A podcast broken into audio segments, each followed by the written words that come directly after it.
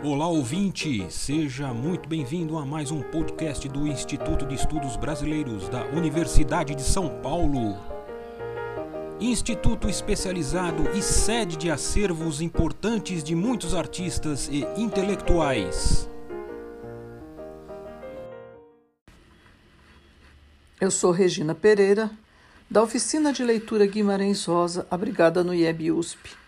E neste podcast vou apresentar para vocês Cordesburgo, a cidade de onde Guimarães Rosa despontou para o mundo. A cidade do livro vivo, a casa da palavra, a cidade da Semana Rosiana, a porta de entrada do sertão e do circuito literário mais amado e percorrido do país. Por que vamos a Cordesburgo? Por que voltamos a Cordesburgo? Por que Cordesburgo não sai da gente? Depois de muito ir, arrisco algumas respostas. Desde 2006 tenho dois corações. Um trago comigo de volta para Matrix. O outro fica, batendo forte na cidadezinha singela, onde Guimarães Rosa nos deixou uma casa e um armazém de herança.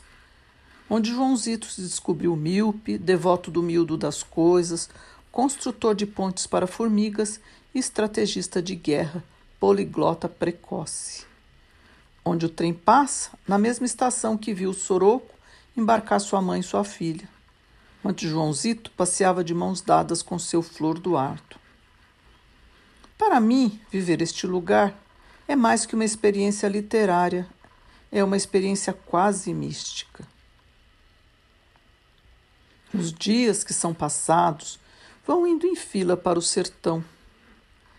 Esta frase dita por Riobaldo em Grande Sertão Veredas, bem define o que julho é no calendário oceano.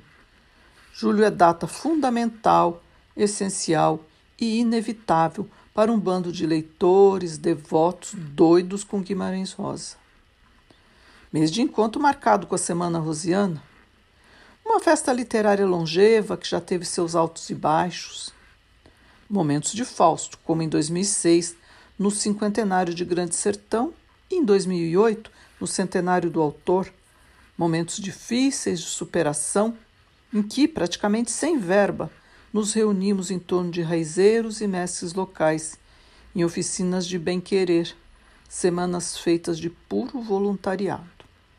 E a festa segue, a despeito deste país despedaçado e desesperançado. Um foco de resistência no mar de retrocessos. Neste conturbado 2020, vamos marcar presença com uma edição virtual da Semana Rosiana. Na pequena Cordesburgo, os viajantes literários, os que perderam o trem para Barbacena, os que praticam o mantra dia sim, dia também, dia dorim, vão chegando mansamente de todos os pontos do país e até das estranjas, em alegre confraria, para celebrar uma obra e um autor para entrar e sair sem cerimônia do Museu Casa Guimarães Rosa, espaço encantado que ele nos legou. De dia, sob um céu absurdamente azul, e de noite, sob um céu onde as estrelas brilham com mais agarre de alegria, ficamos todos pacificados pela beleza. Saindo de Belo Horizonte em direção a Brasília, vamos nos aclimatando com o ar seco do cerrado, que vai se anunciando na paisagem tingida por cipós de São João, ipês, carobinhas, bulungus, barbatimão, umburanas e baticaixas. Na entrada, Cordesburgo nos saúda como a casa elefante que o serralheiro e pedreiro Tazico desenhou e construiu depois de ter esculpido um zoológico de pedra representando os animais pré-históricos que habitaram a região e a gruta de Maquiné há milhares de anos. Uai, é de se perguntar por que um elefante em pleno sertão? Tazico responde retrucando. Vocês mesmos não vivem repetindo que o sertão está em toda parte? Pois. E por Cordesburgo, adentramos então na boca do sertão, expressão que carrega um duplo sentido, de entrada e de porta-voz. No fim da rua por onde chegamos, avistamos a igrejinha azul e branca onde mora São José. A ele pedimos a benção quando chegamos e agradecemos quando partimos. Esta via, infelizmente, se tornou uma rodovia depois de asfaltada a estrada que liga Cordesburgo a Curvelo, e nossa igrejinha corre perigo. Ela treme na passagem dos caminhões, por ela tememos. Na rua paralela abaixo, duas embaixadas sempre nos recebem de portas abertas. O Museu Casa Guimarães Rosa, em frente à estação de trem, onde ninguém mais embarca e por onde hoje só passam vagões abarrotados de minério. E a loja do Brasinha, que já é sertão, um museu informal, depositário de histórias, onde Brasinha, embaixador e objeteiro, nos recebe com um sorriso aberto, um abraço afetuoso e um carretel infindável de histórias, a casa do que dos objetos. Nestes dias, tudo o que fazemos é conjugar o verbo que amamos ter inventado, rosear. Roseamos ouvindo os miguelins, arautos que contam e recontam as histórias de Rosa com sotaque próprio. Roseamos caminhando por estradinhas poeirentas, acompanhando o grupo Caminhos do Sertão, violas e vozes cantando e narrando a obra. Roseamos amarradinhos em Deus. Roseamos com o marceneiro, lutia de viola e violeiro Joninho, o Jimi Hendrix do sertão, e que o seu Tuninho Sozinha, pedreiro que artesania sanfona saracura, e toca a música olerê baiana presente em Grande Sertão e, segundo ele, a preferida de João Rosa. Roseamos com de Souza, que com sua viola nos conduz pelos caminhos do sertão. Roseamos na barbearia do Precatão, que baila, canta e conta histórias enquanto faz barba e cabelo. Roseamos assistindo a concertos sinfônicos na Matriz, onde o sagrado coração de Jesus, coração que deu nome ao lugar. Roseamos em saraus democráticos, onde todos têm vez e voz. Roseamos nos quintais, onde se cultiva toda a qualidade de plantas: mirras, orquidiazinhas, suculentas, dálias, crisandálias, cristas de galo, corações magoados, rosas e rosinhas singelas, e de onde raramente saímos de mãos abanando. Há sempre uma muda de flor migrando do sertão para as cidades. Roseamos na casa da árvore, com nossa anfitriã Juanita, a casa dos afetos. Roseamos nas casas onde buscamos quitandas e doces, feitos por uma gente ordeira, trabalhadeira e caprichosa.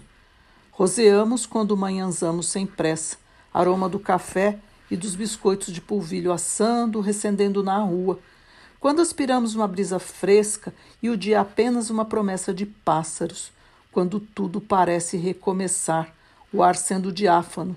As pessoas passadas a limpo, cruzando com a gente, tirando o chapéu e nos saudando com Deus. Na cidade das janelas e desjanelas, rangendo as dores do tempo, nós vivemos outro tempo. Roseamos pelo cerrado, sujeito predominante nas veredas de Guimarães Rosa.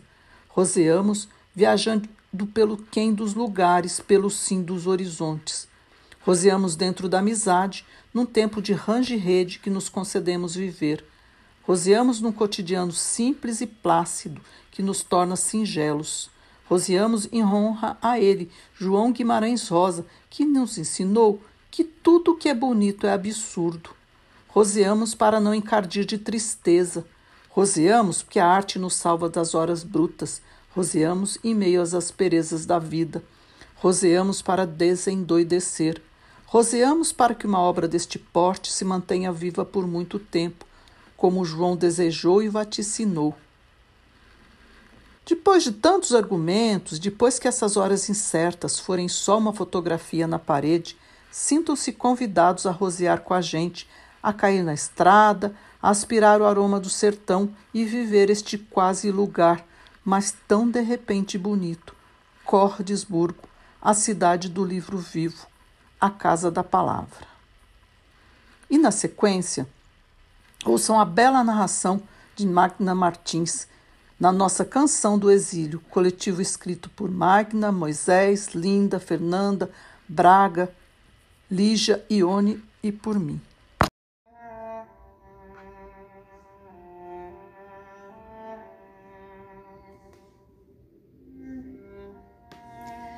Nossa acordes tem cantigas, tem mil festas e serestas nas almas já tão amigas, unidas, mesmo dispersas. Minha cordes tem buritis, onde alardeiam os pardais, Minha cordes tem pequizeiros, onde canta fogo pagou, que em Sampa nem gorjeiam, só lá. Minha cordes tem poesia cantada por violeiro, tem de Souza, tem de Oninho, e um cantor que é barbeiro. Minha cordes tem o rosa, com um sertão que não tem fim, e veredas tão limpinhas, a cachaça, o brasinha, e as histórias tão bonitas que nos contam os miguelins.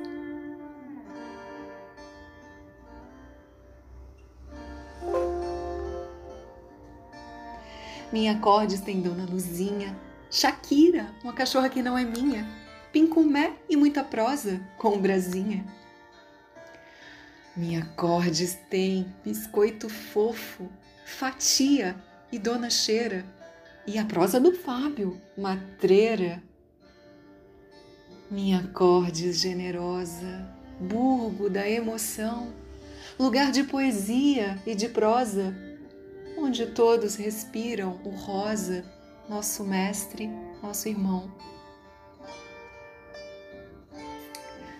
Nossa Cordes tem mais poesia. Os seus prados têm mais cores. O seu povo tem mais vida. Nessas vidas, mais amores. Minha Cordes tem uma casa que é uma liá tem o David que forja em ferro e o Paulo de adorim rosa. Uma igrejinha onde mora São José. Da gruta ao sertão, o que sobressai é a poesia. Na cidade do coração, a palavra de rosa é magia.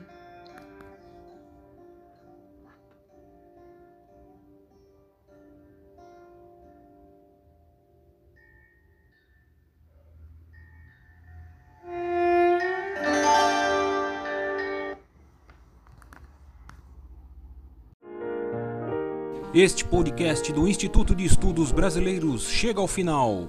Esperamos que tenham gostado e em breve retornaremos com um novo assunto para você.